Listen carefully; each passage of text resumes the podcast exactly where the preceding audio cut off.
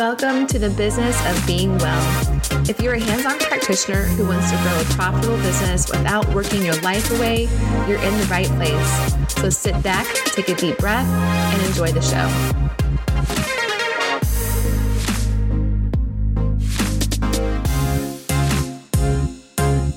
Hello, everyone. Welcome to a new episode of The Business of Being Well. I'm here today with Michelle Fernandez. And Michelle, I would love for you to just share who you are and what you do for us to get started and dive into talking about funnels today. All right. One of my favorite topics. Hey there, I am Michelle Fernandez and I am a growth strategist. So I'm all about creating strategic ad campaigns and highly converting funnels um, for whether they be online experts or even brick and mortar businesses.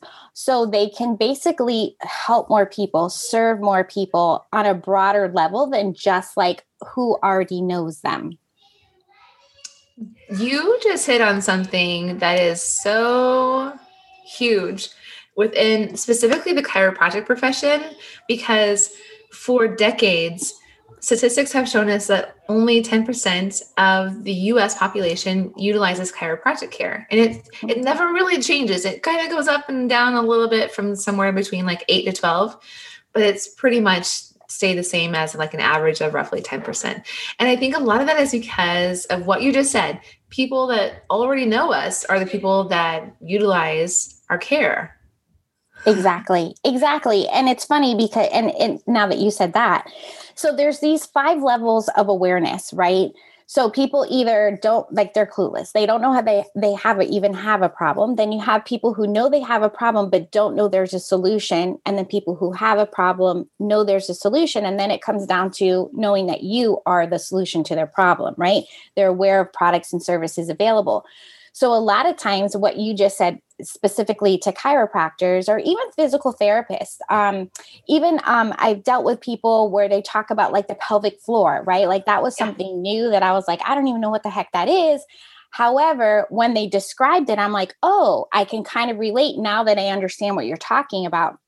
So that's the beauty of having these funnels and really putting the content and value out there because you can get more people or help more people once they become aware like oh yeah i do have that problem and i didn't know that there was a solution for it. I just thought i had to live with life this way right? Mm-hmm. yep. So putting these funnels in place or content or however you're putting your your message out there this is like ideal to open everybody's eyes to see not only is there a solution but even more make that connection that you are the solution for their problem so, talk a little bit more about what a funnel is. I, I know what a funnel is because I have one. I've been doing this online business thing for seven years. But most of the people that listen to this podcast hear funnel and they're like, they're like, oh my gosh, what? We're going to talk about what?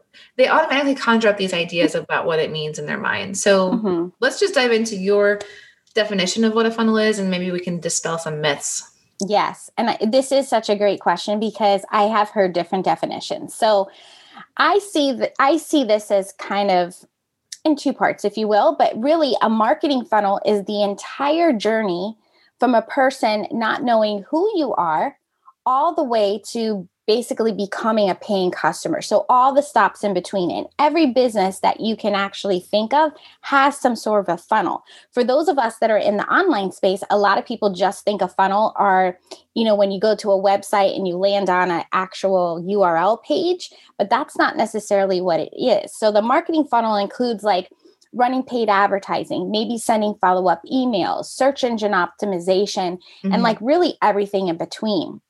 And then, if you really want to break down even your funnel a little bit more, you're talking about the sales funnel, which is the path that takes the customer, um, that takes them on that journey to purchase from your business all the way through actually what I call the transformation because the sale doesn't stop in that transaction, it stops in the transformation. So I consider that like the full sales funnel part of the marketing funnel.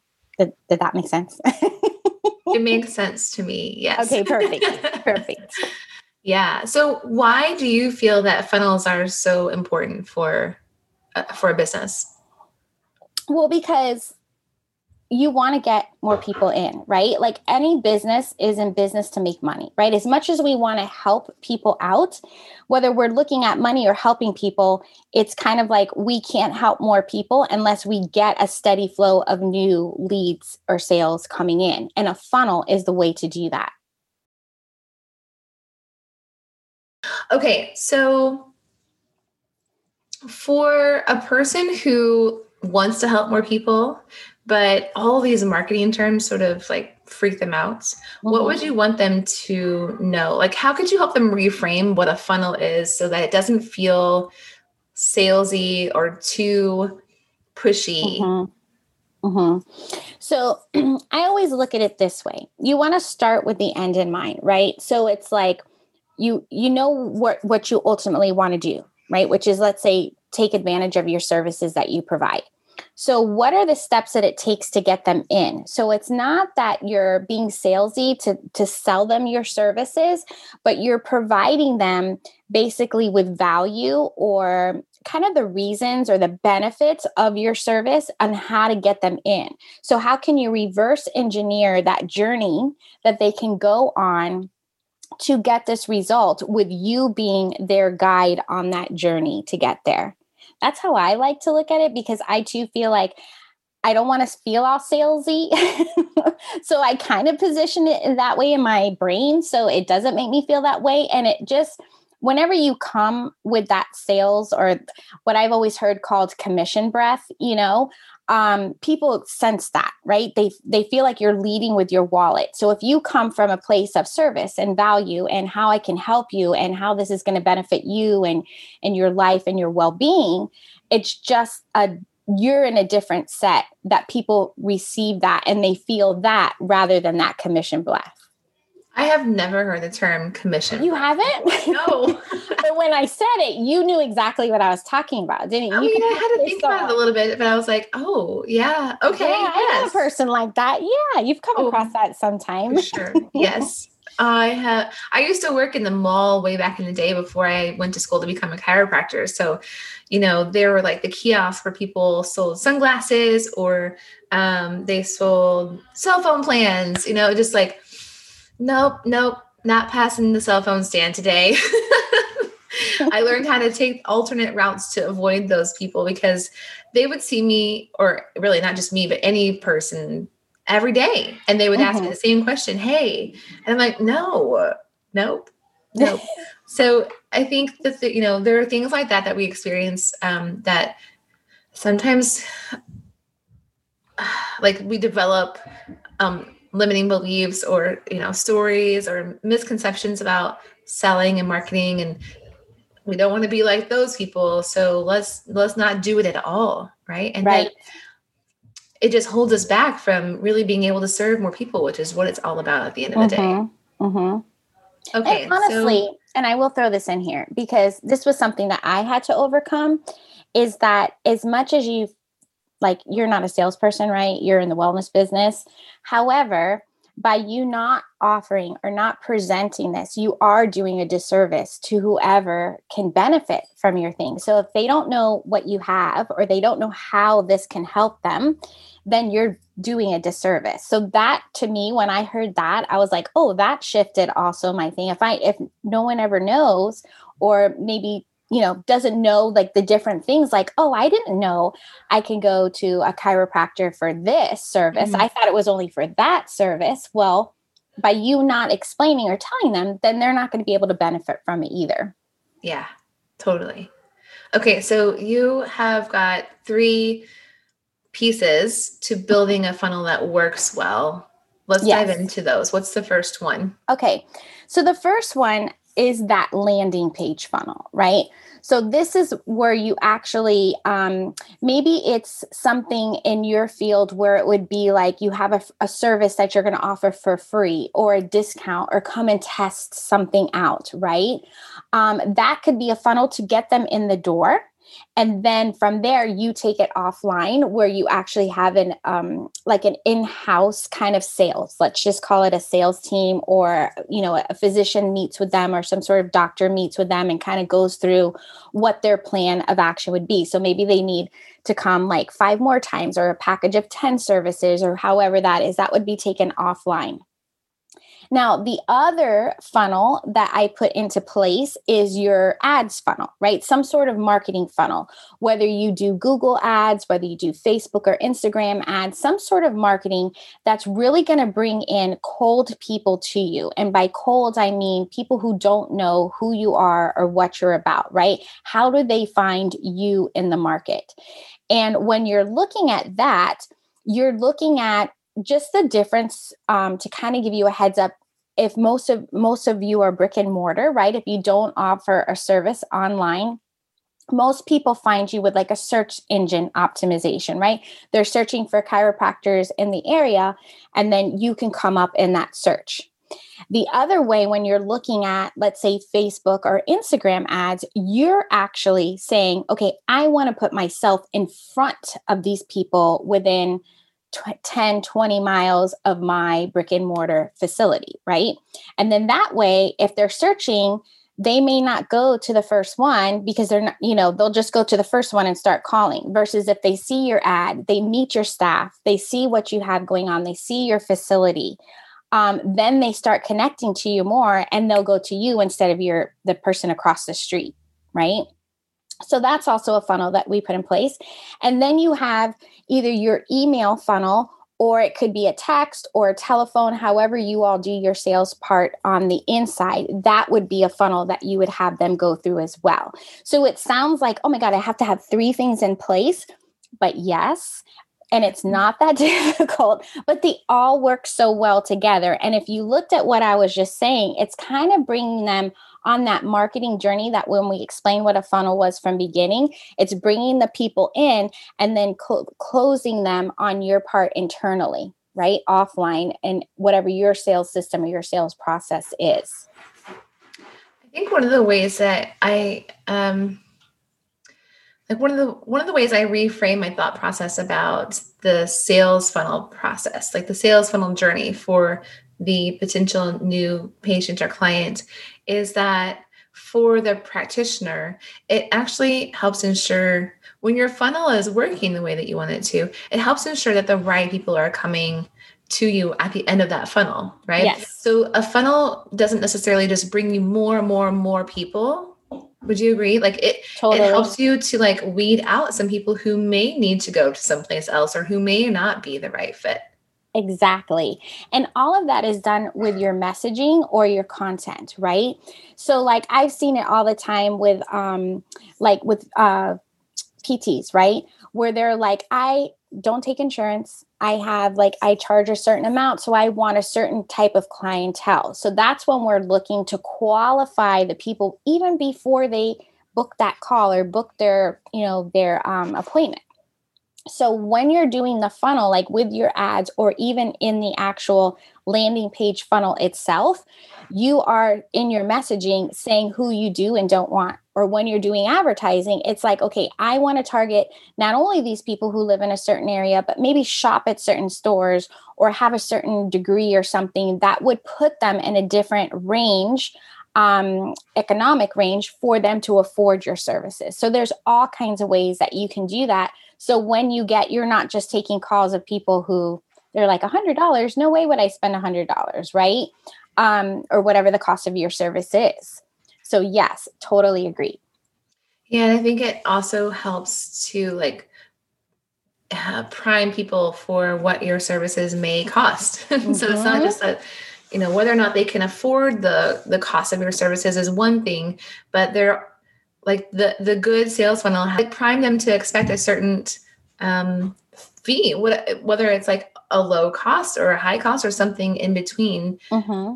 as they go through the, your your sales funnel your marketing funnel um, like they're they're maybe not consciously but unconsciously subconsciously developing expectations mm-hmm. so I think in the best case scenario for our front desk staff in the brick and mortar setting, um, it helps them to like have more efficient and effective conversations because the people that they are getting on the phone with are they've already gone through that process. They already know what to expect ahead of time before they actually talk to the human. exactly. Exactly. And then even when you just think of the word funnel in itself, like it's a funnel, like wider on the top, narrow on the bottom. So that's exactly what these things are doing. They're pushing them through.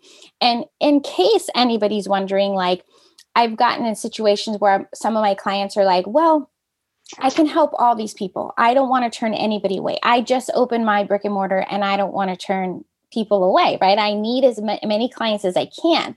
Yes. And it you have to get comfortable and I say half that's not like I'm telling you what to do, but I kind of am that you have to get comfortable that it's okay to let people out of the car, to turn people away because if not what's going to happen is you're going to build this business with clients that can't afford your thing are always going to be complaining. They're going to be objection or not show up. So you'll have your calendar booked and then no shows, right?